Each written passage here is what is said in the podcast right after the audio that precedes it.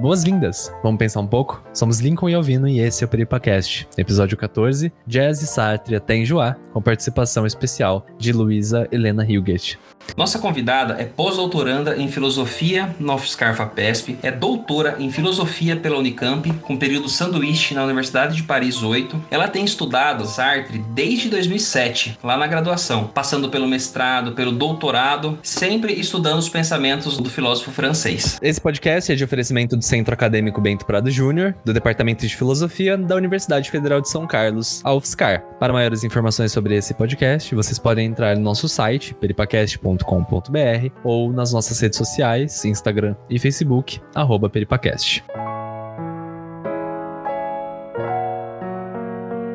Luísa, bem-vinda mais uma vez. Muito obrigada por ter topado participar desse episódio com a gente. Para estrear depois de um ano do primeiro episódio que você participou, voltando depois de 13 episódios. Então, muito obrigado mais uma vez. Vamos conversar um pouquinho sobre Sartre. Oi, pessoal, tudo bem? É um grande prazer estar aqui com vocês mais uma vez. É, da primeira vez que você veio pro nosso Peripacast, a gente conversou um pouquinho sobre a náusea, mas sobre a obra, né, especificamente, não um tema específico dentro do autor. Mas dessa vez você trouxe uma proposta um pouco diferente pra gente e uma proposta bastante interessante que vem de encontro com o ciclo que a gente tá tendo, que é estética. Então você trouxe um pouquinho sobre a música. Você pode falar um pouquinho sobre isso?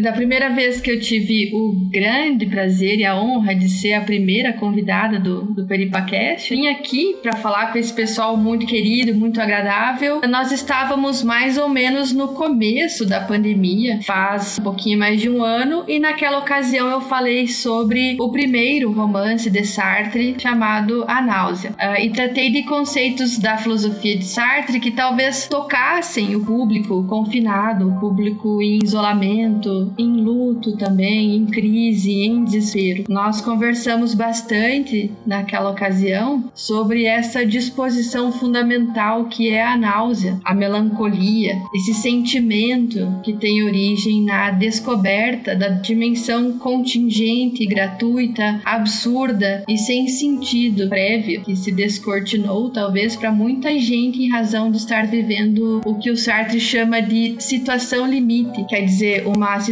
em que a morte, o perigo, a doença é algo iminente, quer dizer que pode nos acometer a qualquer hora. Então, naquele momento de começo de pandemia, eu fui convidada e fiquei muito contente em, infelizmente, tratar de temas tão tristes, mas que fazem parte da condição humana e que são nesses momentos críticos de confrontação com a finitude, com a necessidade de fazer escolhas que impactarão a nossa vida futura e a vida de outras pessoas. Esses, esses momentos críticos nos despertam para a grandeza e o peso da condição humana, da liberdade, da responsabilidade, do nosso compromisso em relação aos outros. E hoje, quando fui convidada para falar novamente, muito feliz aqui de estar com vocês de novo, falar mais um pouquinho com o pessoal do Peripacast todo o público do Peripacast, falar um tema que até para mim é, é bastante novo, eu gosto muito de jazz, mas tenho quase nenhum conhecimento da história do jazz ou dos músicos, né? Então, sugeri de nós conversarmos sobre essa, que é uma das formas de aliviar o sentimento de angústia e de desespero no romance A Náusea, que é a música. São bastante conhecidos os interesses de Sartre pelas artes, principalmente o teatro e o romance, mas também se interessou pelo cinema, outras formas de arte. O Sartre tem um livro sobre o pintor italiano do século XVI, o Tintoretto, tem alguns textos sobre Giacometti e, e também Sartre se interessou pela música, principalmente pelo jazz. Na sua juventude, quase que nós perdemos o filósofo para a carreira de pianista de jazz. Então, em alguns momentos, aqui e ali, uh, em algumas obras, o Sartre fala sobre música, fala sobre jazz, e eu propus que nós conversássemos hoje um pouco sobre jazz. E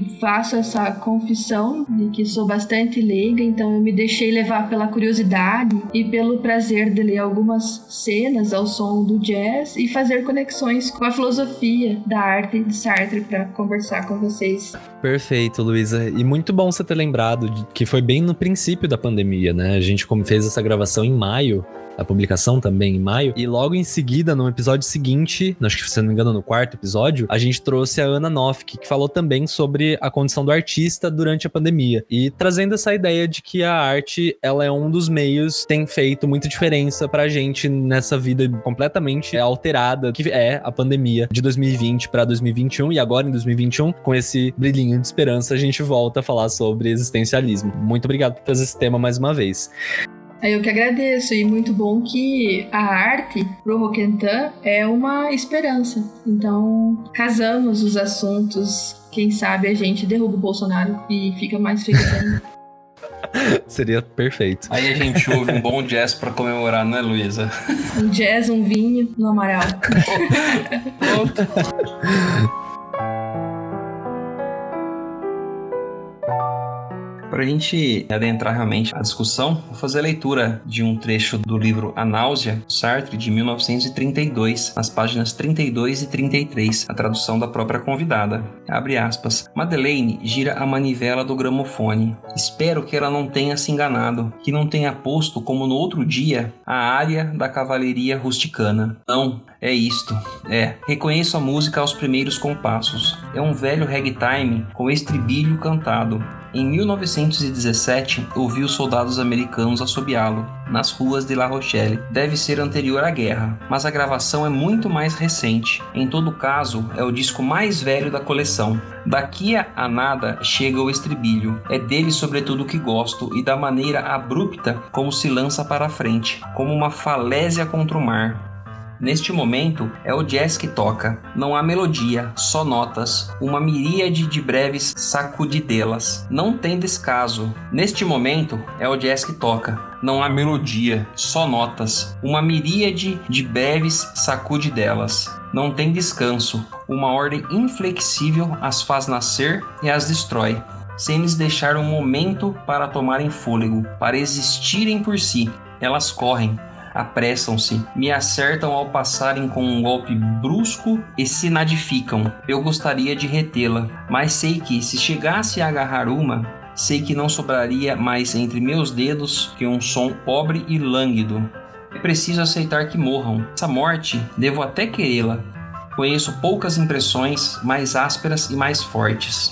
Começo a reanimar-me e sentir-me feliz. Por enquanto, não é nada de extraordinário é uma felicidade modesta, uma felicidadezinha de náusea.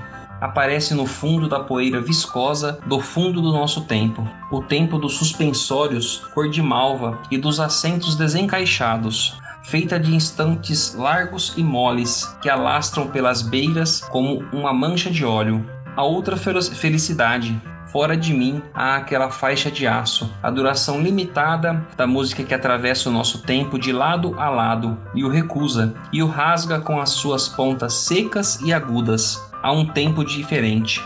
A voz desliza e desaparece, Nada arranha a faixa de aço, nem a porta que se abre, nem a lufada de ar fresco que me apanha os joelhos, nem a chegada do veterinário com a neta. A música penetra nessas formas vagas e, as at e atravessa-as. Mal se sentou, a criança foi arrebatada. Ficou muito direita, de olhos muito abertos. Ela ouve e vai esfregando na mesa com o punho. Mais uns segundos e a negra começará a cantar. Fim de citação.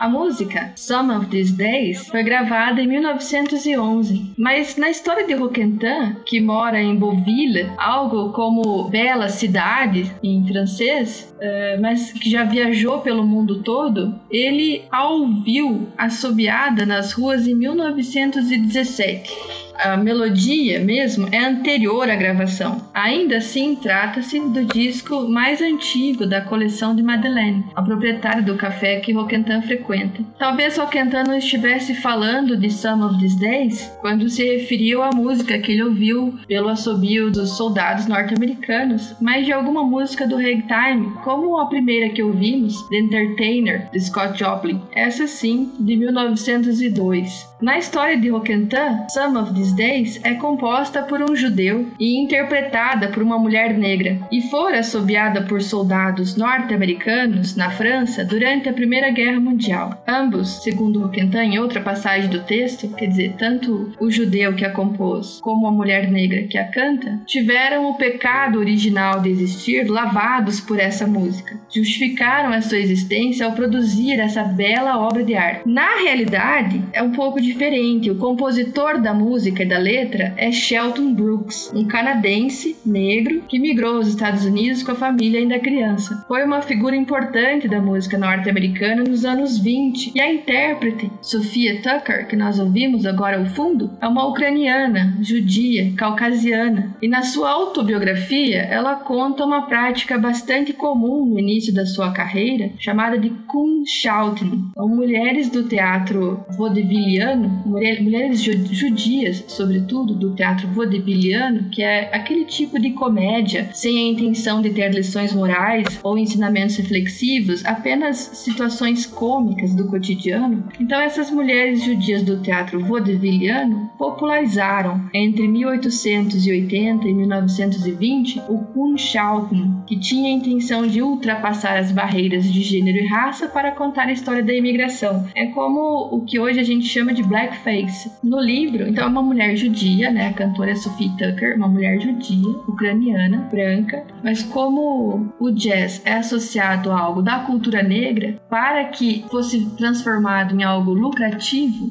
era uma mulher branca que cantava. No livro de Isaac Goldberg e Edith Garson, chamado Um Estudo da Música Americana, de 1938, então mais ou menos próximo à publicação de A Náusea, tem a seguinte história sobre o nascimento do jazz. Eu vou citar a página 278 desse livro. O livro é em inglês, eu fiz uma tradução um pouco livre desse texto, eh, que é a seguinte: Grande parte da oposição ao jazz tem sido baseada na inércia mental. É algo fora da rotina, fora dos padrões. Portanto, sendo estranho, foi recebido com hostilidade. E o jazz é rastreável até o negro. Ele é desenvolvido comercialmente e artisticamente pelos judeus. Tem uma certa timoriedade acadêmica que pode ser adicionada ao preconceito social. Como o ragtime, do qual é um desenvolvimento livre, o jazz traça sua ascendência de volta às feiras e festivais, ao que ficou conhecido popularmente como lixo negro e aos bordéis. De modo que, para as outras objeções, é acrescentado um poderoso ódio moralista. Não apenas isso, o próprio jazz é um sintoma de rebeldia contra a rotina. Não apenas a rotina impiedosa de viver, mas a rotina da esterilização, do academicismo musical.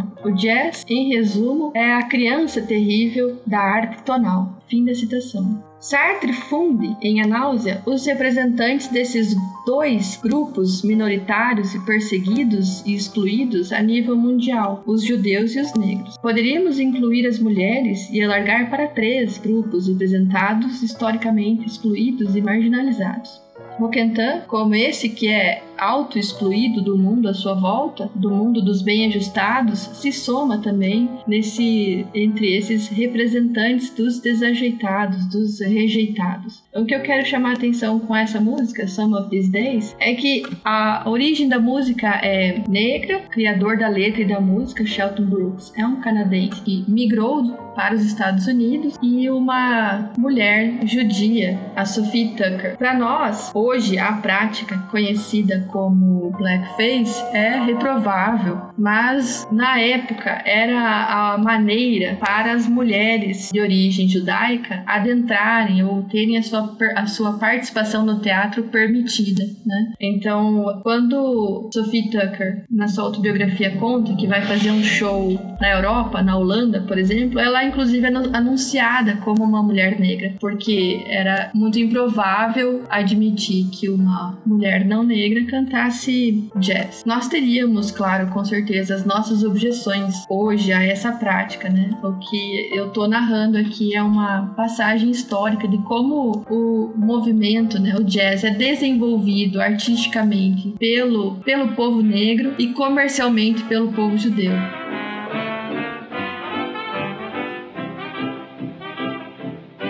Continuando a leitura da Náusea, abre aspas. Parece-me isso inevitável. Tão forte é a necessidade desta música. Nada pode interrompê-la. Nada deste tempo em que o mundo se afundou. A música cessará por si própria, no momento preciso. Se gosto desta bela voz, é sobretudo por isso. Não é pelo seu volume, nem pela sua tristeza. É que ela é o acontecimento preparado por tantas notas distantes que morrem para que a música nasça. Como é estranho, como é comovedor que esta insensibilidade seja tão frágil. Nada pode interrompê-la e tudo pode quebrá-la. Extinguiu-se o último acorde. No curto silêncio que segue, sinto intensamente uma mudança. Sinto que alguma coisa aconteceu. Silêncio. Some of These Days, You Miss Me Honey. O que acaba de suceder é que a náusea desapareceu. Quando a voz se levantou, no silêncio, senti o meu corpo solidificar-se e a náusea dissipou-se. De repente, era quase penoso tornar-se assim todo rígido, todo cintilante, ao mesmo tempo em que a duração da música dilatava-se, inchava como uma tromba, enchia a sala com a sua transparência metálica, esborrachando contra a parede o nosso tempo miserável. Eu estou dentro da música. Nos espelhos rolam bolas de fogo, cercam-nos anéis de fumo que giram, encobrindo e descobrindo o sorriso rígido da luz. O meu copo de cerveja encolheu, está calcado contra a mesa. Tem um ar de coisa densa, indispensável. Quero agarrá-lo, tomar-lhe o peso, Estendo o braço, meu Deus. O que mudou foram, sobretudo, os meus gestos. O movimento do meu braço desenvolveu-se como um tema majestoso, insinuou-se ao longo da canção da negra. Parecia que eu dançava. O rosto de Adolf está ali, projetado na parede como de chocolate. Disse-ia que está muito perto de mim. Viu no momento em que a minha mão se fechava. Tinha a evidência, a necessidade de uma conclusão. Aperto o copo na mão, olho para Dolph, sou feliz. Fecha aspas.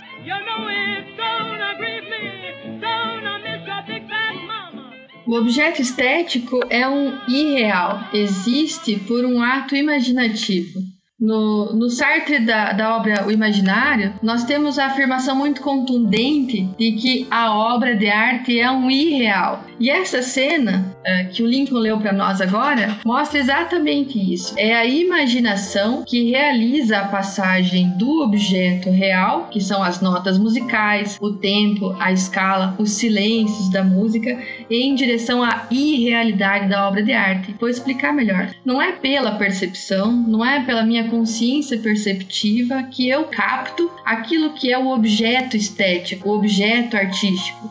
A percepção me faz perceber uma nota musical, um silêncio, um tempo, uma escala. Agora, a música se trata de um produto da consciência imaginante. Como uma comparação, eu vou pedir que a gente imagine uma pintura, um quadro. Então, a, a, minha consciência perceptiva, a percepção, me oferece, olhando para o quadro, as cores que estão presentes no quadro, a madeira que faz segurar esse tecido no qual o pintor realizou a obra de arte, esse tecido que, por sua vez, sustenta as pinceladas do artista, a luz que ilumina a tela. Agora, o objeto artístico, essa totalidade, esse sentido, não está ali realmente. É preciso que a imaginação ultrapasse toda essa totalidade material, toda essa sustentação física de tinta, tecido, madeira, pinceladas, luz, em direção ao sentido da obra para captá-la como um objeto estético que é diferente de um objeto concreto. O objeto estético não existe na realidade, na forma da coisa concreta. O objeto estético existe na forma da irrealidade. Ele não está ali fisicamente da mesma forma que o tecido está. O objeto estético não, não é esse suporte real, esse suporte físico, mas o que é representado artisticamente. O sentido, que antes era algo do artista, agora ultrapassa e se fixa nesse suporte e depende que um outro público, né, que um público, que um espectador se dirija a essa obra e o capte na forma de objeto estético. Quer dizer que para captar, para aprender uma obra de arte, uma pintura, uma música, eu não pretendo, eu não devo me, me pretender, me dirigir dirigir para a materialidade de uma nota musical ou para a pincelada, mas a totalidade que existe como sentido, como irreal, como objeto estético, que é diferente do objeto físico. Ainda que estejam relacionados, é claro, não haveria Guernica, por exemplo, sem pinceladas, não haveria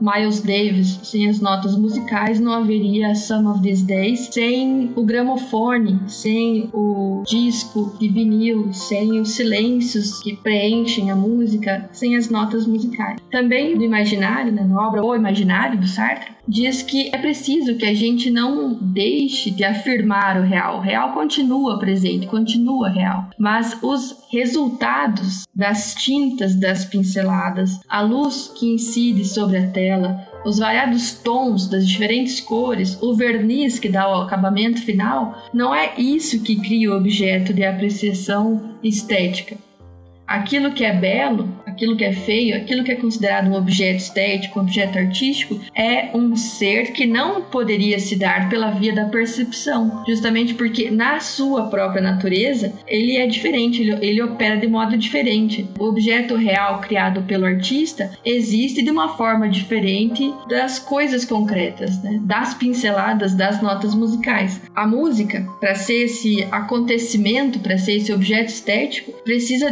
de todo o aparato físico para se realizar como música, como objeto estético, mas ela não é conhecida pelo nosso aparelho perceptivo, mas pela imaginação, justamente porque a música, enquanto música, não é um objeto físico, mas é um objeto estético. Eu não estou dizendo que a música não tem som, não é, não é físico no sentido de um objeto material. A totalidade do sentido da música se torna um objeto estético, objeto de apreciação para a imaginação. Né? Por exemplo, o suporte físico, material, concreto, real, no caso da música, é o disco, o aparelho que toca o disco. A música é uma outra coisa que depende desse instrumental real, mas não pode se encerrar nesse instrumental real. Né? A música ultrapassa o real. A música é dada da primeira nota até a última, com os silêncios, os agudos, os graves. Cada nota está ali em razão da nota anterior em razão da próxima nota. E esse movimento acontece desde a primeira até a última nota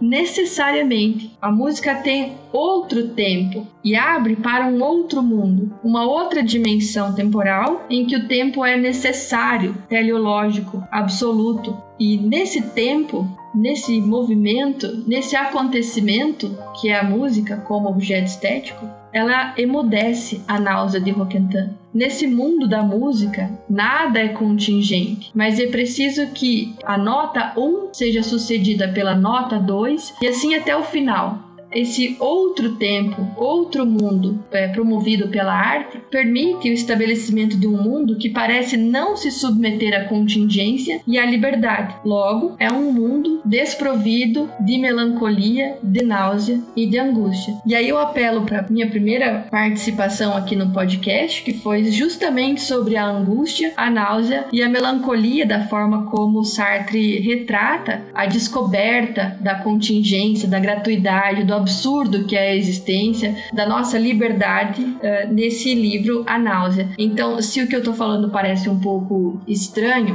valeria a pena ouvir o podcast, o episódio número 3 sobre a náusea.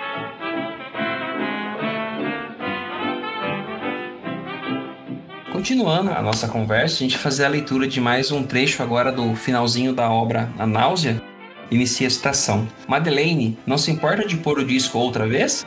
Só mais uma vez, antes de me ir embora. Madeleine pôs-se a rir. Dá a manivela e a música recomeça. Mas já não penso em mim. Penso no fulano lá de longe que a compôs, num dia de julho, no calor negro do seu quarto. Tento pensar nele através da melodia, através dos sons brancos e acidulados do saxofone. Foi ele que fez isto. Tinha aborrecimentos, nem tudo corria para ele como devia correr. E devia também haver uma mulher que não pensava nele como ele queria. E havia também aquela terrível onda de calor que transformava os homens em charcos de banha a derreter-se. Nada disso tem o que quer que seja de muito bonito nem de muito glorioso. Mas quando ouço a canção e penso que foi esse tipo que a fez, acho que o seu sofrimento e a sua transpiração comoventes. Ele teve sorte.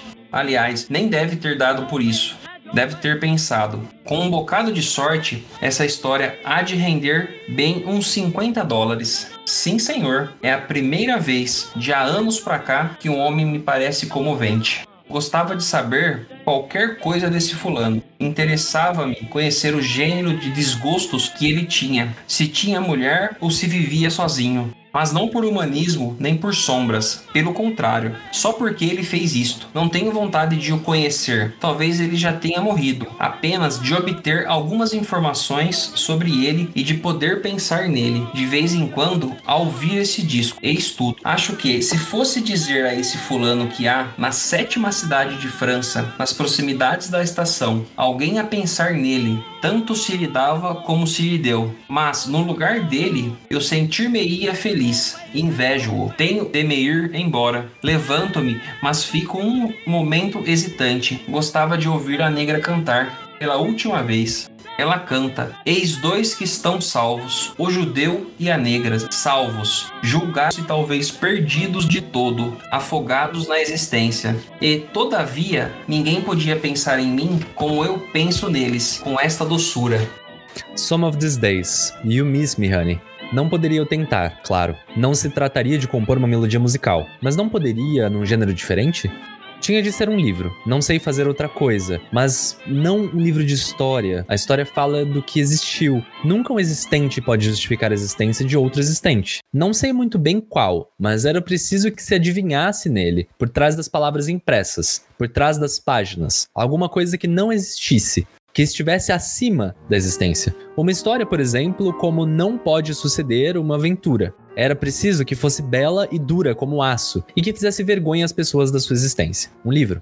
Um romance. E haveria pessoas que leriam esse romance e que diriam: Foi o Antoine Roquetin quem o escreveu. Era um fulano ruivo que andava sempre pelos cafés. E pensariam na minha vida como eu penso na da tal negra. Como em qualquer coisa de precioso e de meio lendário. Um livro.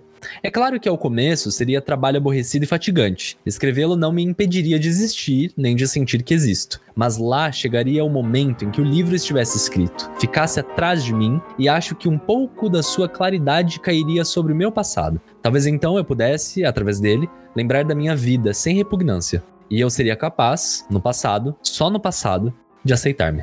Fecha aspas.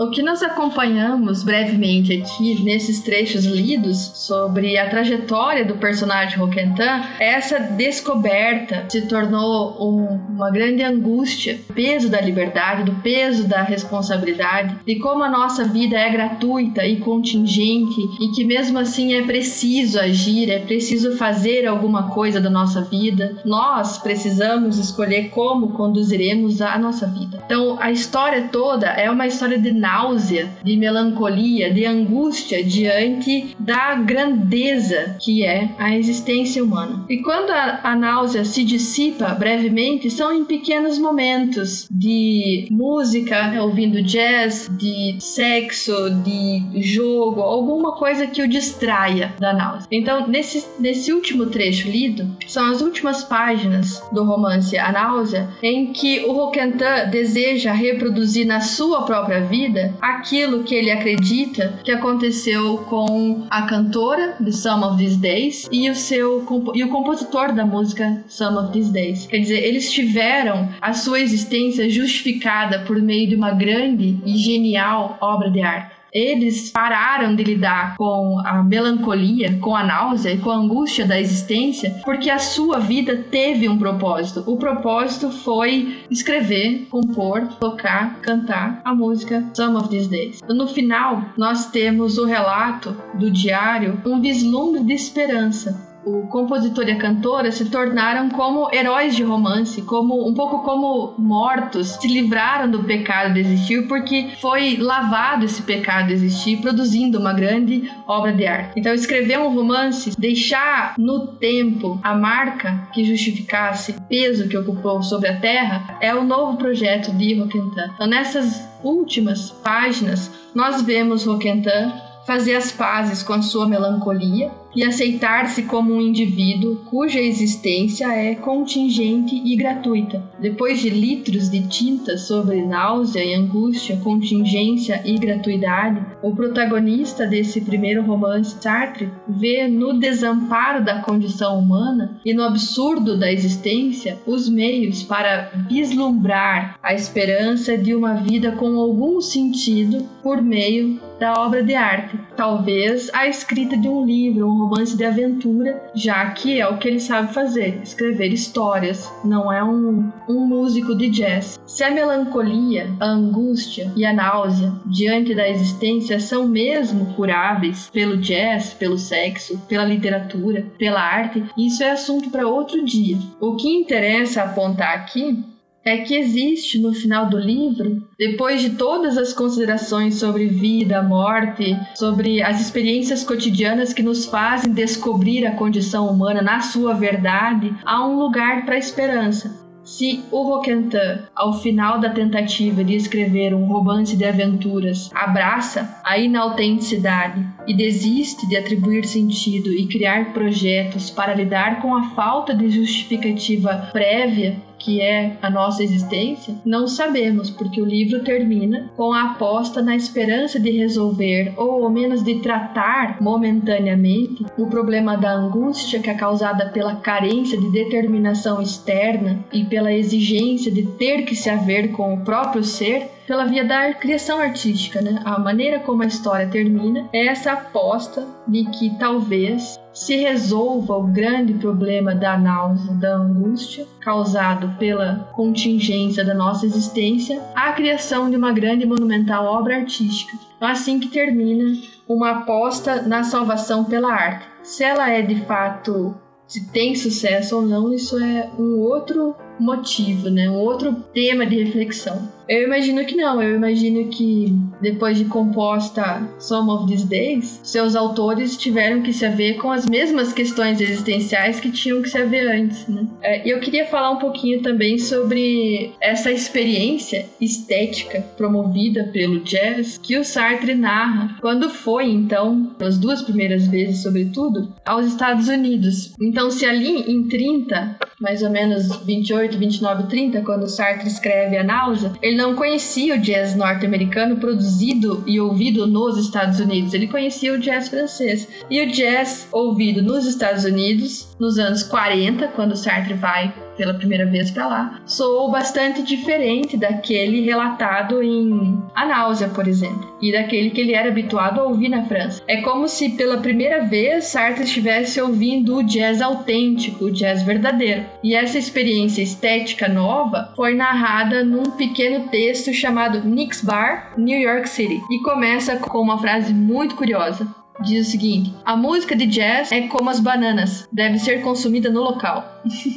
é muito legal essa frase, mas é muito estranha. O que será que o Sartre quis dizer? Jazz é como as bananas, deve ser consumida no local. Uh, na, na obra Imaginário, a que eu já me referi, acho que pelo menos duas vezes aqui, tem um determinado momento, principalmente perto do final, perto das conclusões, em que o Sartre diz que ao ouvir a sétima sinfonia de Beethoven, a sala na qual a orquestra toca, o maestro que conduz a orquestra e a própria orquestra desaparecem. Ele diz que ao ouvir um concerto a sétima sinfonia de Beethoven, ele diz que ele está diante da sinfonia, da sétima sinfonia de Beethoven, mas na condição de não ouvi-la em nenhuma parte, porque a música é esse acontecimento atual e datado. Esses também são termos do Sartre em, em, nas considerações finais do imaginário. A música é um acontecimento atual e datado. Então parece com essa referência ao texto Nick's Bar, em que diz que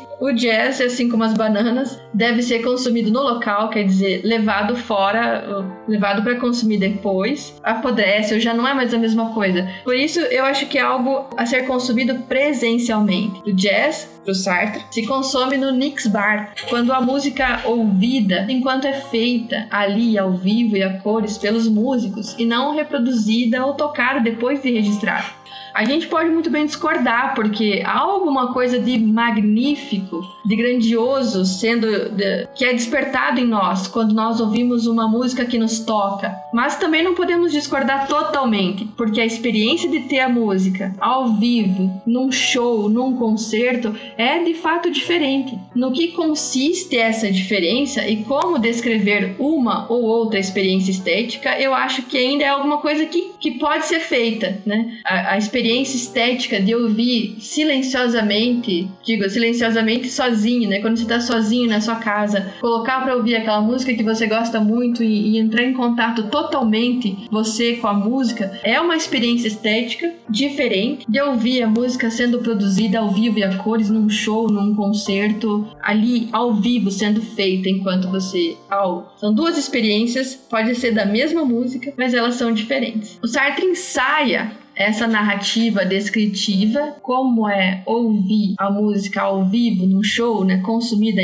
no local, né, sur place em francês, nesse texto muito bem humorado e que acho que pode ser considerado um texto mais atmosférico, um texto sobre o ambiente do jazz e as impressões subjetivas de alguém de fora, né, um estrangeiro, do que de fato um texto analítico sobre a experiência estética. Esse texto que eu me refiro do Nix Bar. Uh, nesse ensaio, Sartre expressa a sua experiência de ouvir jazz ao vivo nos Estados Unidos como um estrangeiro, de uma forma bastante divertida, uh, um pouco estranha em alguns momentos, porque é um Sartre super extasiado maravilhado, fascinado e um pouco desconcertado, sem entender exatamente o que a música é em termos fora da sua resposta emocional. O, o texto é essa sensação emocional que aconteceu, provavelmente. A impressão de que o Sartre escreve enquanto pensa, escreve enquanto sente. Ele diz o seguinte: vou citar algumas frasezinhas. Uma frasezinha. Você nem consegue ouvir o jazz. Você vê alguns homens suando o tempo todo. Você sua também. Você tem vontade de girar, uivar até a morte e esbofetear o rosto do cara ao seu lado. Uh, tem algumas coisas muito legais nesse texto. E uma delas é, é quando Sartre fala sobre que alguns países têm um certo deleite, um gozo, uma paixão nacional. Em francês é réjouissance, que é quando o público, na primeira parte de uma manifestação, de uma expressão artística, fica, fica sensibilizado e fica imóvel, fico, fica como se estivesse atônito, petrificado, tomado por essa sensibilização diante da obra artística. Na segunda parte, ao contrário, o público começa a gritar, a pular, como se estivesse possuído por, por alguma coisa muito forte, muito violenta, um sentimento é, que consome. Como, por exemplo, é, perdão, como exemplo, o Sartre diz que na Bélgica esse esse deleite nacional, essa paixão nacional, são as brigas de galo. Na Espanha são as corridas, as touradas, talvez, né? Na Itália é o furto nas ruas. No Brasil, o Sartre não fala, mas talvez a gente pudesse dizer que é o futebol. Na a França, segundo o Sartre, não tem nada, não tem uma rejuiçância nacional, né? não tem um gozo, uma paixão nacional para os Estados Unidos, na concepção do Sartre, seria o jazz. Então é assim que Sartre descreve a experiência estética da apreensão, da apreciação do jazz para os norte-americanos, ouvida primeiro em silêncio e que depois irrompe em êxtase e fúria aos gritos e saltos, aos uivos, às comemorações. Se é sim ou não, é alguma coisa que a gente ainda pode conversar. E aí, o que, que vocês acham? É muito interessante essa percepção de que a música traz esse êxtase, esse sentimento de satisfação. E parece que ele não se limita só a essa leitura da música. Trazer para uma análise mais particular, eu acho que a gente pode encaixar esses momentos de êxtase em, em diversos tipos de arte, e não especificamente na música. O vislumbre de uma obra de arte, como você mesma disse, assistir um filme, essas todas as possibilidades que a gente tem, o próprio teatro, show, são esses alguns exemplos de que é possível você hum, entrar em êxtase, ter essa percepção da sua própria existência, de algo que é, ao mesmo tempo me afeta, não diz respeito a algo material propriamente dito, né?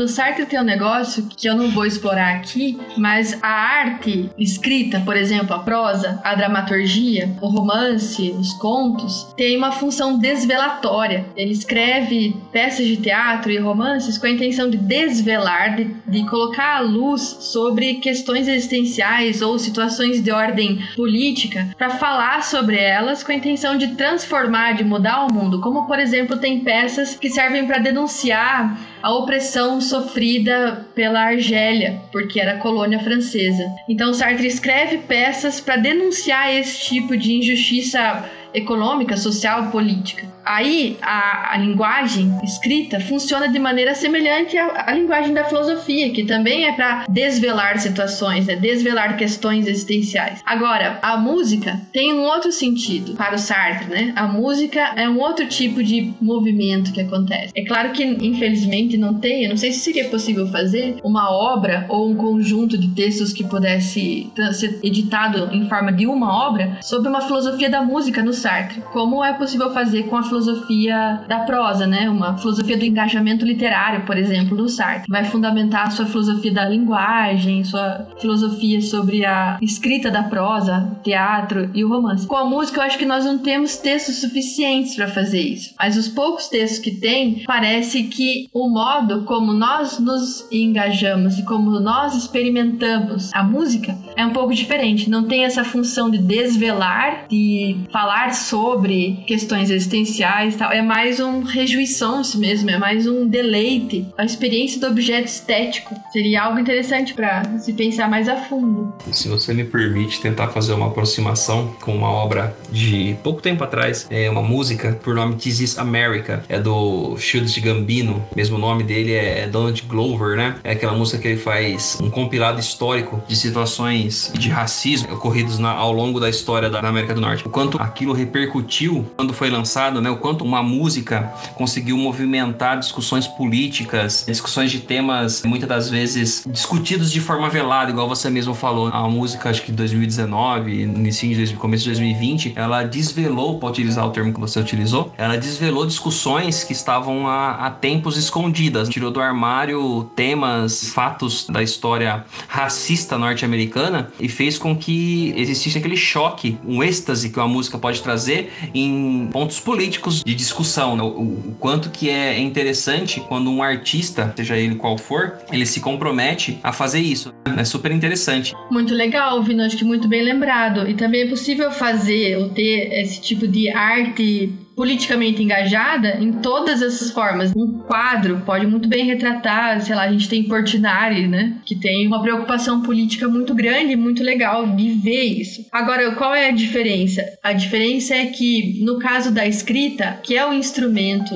o veículo, por assim dizer, da arte da prosa, a própria função da escrita já é desveladora. Tipo, a própria a propriedade mais própria da escrita, da prosa, é de desvelar, de falar sobre, por por exemplo, eu quando eu falo alguma coisa sobre a fome no Brasil, então eu uso as palavras para atingir a fome no Brasil, né? Tipo, eu uso palavras para atingir o sentido. As palavras não são em si mesmas o objeto artístico no caso da prosa, né? Mas eu me utilizo das palavras para chegar no sentido que eu desejo, que é de tratar da fome pela via literária. Ah, a diferença para as outras artes é que, e, aí incluído a poesia, é, é, que no caso da poesia, as palavras são o objeto de arte. Então, a palavra não é um instrumento para chegar ao sentido, mas a palavra é o próprio objeto de arte. Um exemplo é o parnasianismo, ou a poesia concreta, em que o sentido é também importante, com certeza. Mas na concepção do Sartre, as palavras já são em si o objeto, diferente da pintura, que o objeto é o quadro, a tinta tinta, a, a tela em si, né? E a música vai ser os sons, as escalas tonais, as notas, os silêncios e tudo mais. Tem um outro objeto sendo produzido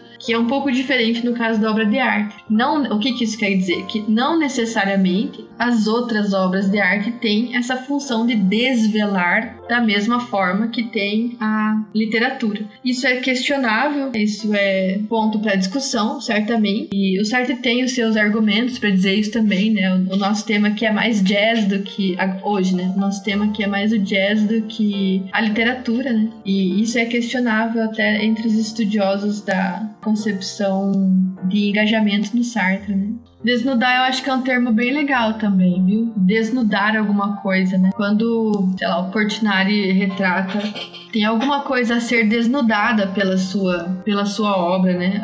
Assim como This is America, alguma coisa está sendo desnudada. A pergunta que caberia fazer é como nós, espectadores, agimos ou o que nós sentimos depois de ter desnudado diante de nós isso que, que foi desnudado pelo artista. A gente se mantém diferente, a gente age para suprimir ou combater isso que está sendo desnudado pelos artistas. Né? E no caso dos artistas que optam por não desnudar, a gente pode dizer que eles estão contribuindo para que as opressões se mantenham tal como estão. Os artistas têm essa, essa obrigação de desnudar coisas, de se posicionar sempre. Eu gosto dessa palavra desnudar porque sugere que a realidade ela tá coberta, vestida, ela tem um véu. E quando você desnuda, você abre esse véu, você tira essa roupa da, da realidade e você mostra a realidade como ela é, nua. Então acho bem legal. Por uma palavra já diz muito sobre o que essa interpretação traz. É muito bacana isso é interessante como muda, né? Porque hoje a gente chama de blackface e é completamente reprovável. Na época, chamava Kunschauten, Kundi Raccoon, Kunschauten, e era a maneira das mulheres judias, que também são uma classe oprimida, adentrarem ao teatro. Depois de alguns anos, e, foi uma coisa que, tipo, era o, a forma de, de, de, arte da época e durou muito tempo e parece que durante esse tempo era como que quase exclusivamente feito dessa forma. Também era frequente o kunshouting entre pessoas negras, com as pessoas negras. Eu não sei se alguém assiste Them, a série Them, em que tem um, um personagem que é um comediante da TV e ele é negro e ele pinta o rosto de preto para aparecer na TV. E se eu não me engano é nos anos 40 também essa série. É, é, interessante, né, Luísa, quando a gente fala de blackface, como a gente conhece ele hoje, né, o quanto ele é reprovado hoje com autoridades do, do primeiro escalão governo de diferentes países aí, vindo a público pedir desculpa por, por situações de, de racismo envolvendo blackface, e a gente entender que ele começou lá atrás como uma forma de, de alguns artistas conseguirem um pouco mais de espaço na arte que eles que eles estavam se propondo a fazer, né, é algo que dá muita discussão, né, seria interessante a gente ter uma próxima conversa ou um bate-papo só falando sobre isso, né? O quanto naquele momento foi importante, vamos dizer assim, era importante para que seja as mulheres, que seja para alguns artistas firmarem como artistas e no decorrer do tempo foi realmente visto o quão agressivo era aquilo e se tornou realmente o que é, uma forma de racismo explícita. Né? Sim, e era a forma de fazer teatro, né? Nós podemos refletir sobre isso e também ver que o, o jazz então começa começa como uma expressão da cultura negra norte-americana, mas as pessoas negras norte-americanas não tinham visibilidade, não tinham oportunidade de mostrarem a sua arte. Então, mulheres judias ou homens judeus, né, que foi que segundo esse livro que eu citei, né, de história da música norte-americana, explicou que o jazz então nasce da, da comunidade, da cultura negra norte-americana, mas é comercializado por pessoas brancas, né, por judeus brancos, para ter um pouco de credibilidade essas pessoas são pintadas com o rosto, né? Pintam o rosto de preto. É um monte de coisa que a gente pode ver acontecendo e, e refletir sobre, né?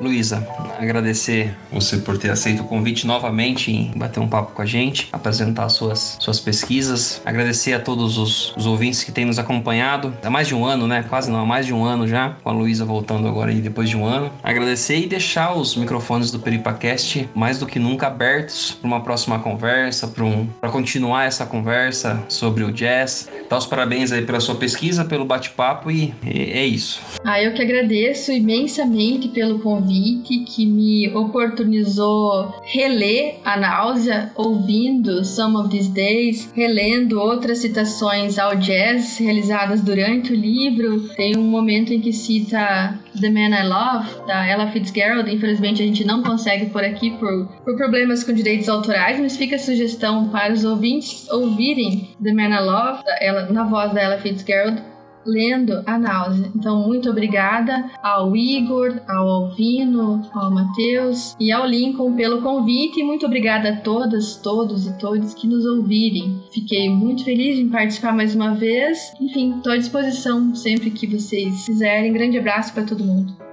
Então, mais uma vez, muito obrigado, Luísa. Muito obrigado a todos os ouvintes que nos ouviram até aqui. Nos sigam nas redes sociais. A gente começou agora com as publicações no Instagram, no Facebook. Vocês podem encontrar pelo nome Peripacast, com bastante facilidade. Nosso site também já está no ar. Vocês podem acessar o site para ouvir os podcasts pelo próprio site, ou também para acessar todas as outras plataformas de streaming de áudio através dele. Vocês também têm os links nas bios, tanto do Facebook quanto do Instagram. Bem simples, bem fácil de achar. O site é peripacast peripacast.com.br e o Instagram e o Facebook, arroba peripacast. Até mais e continuem a pensar.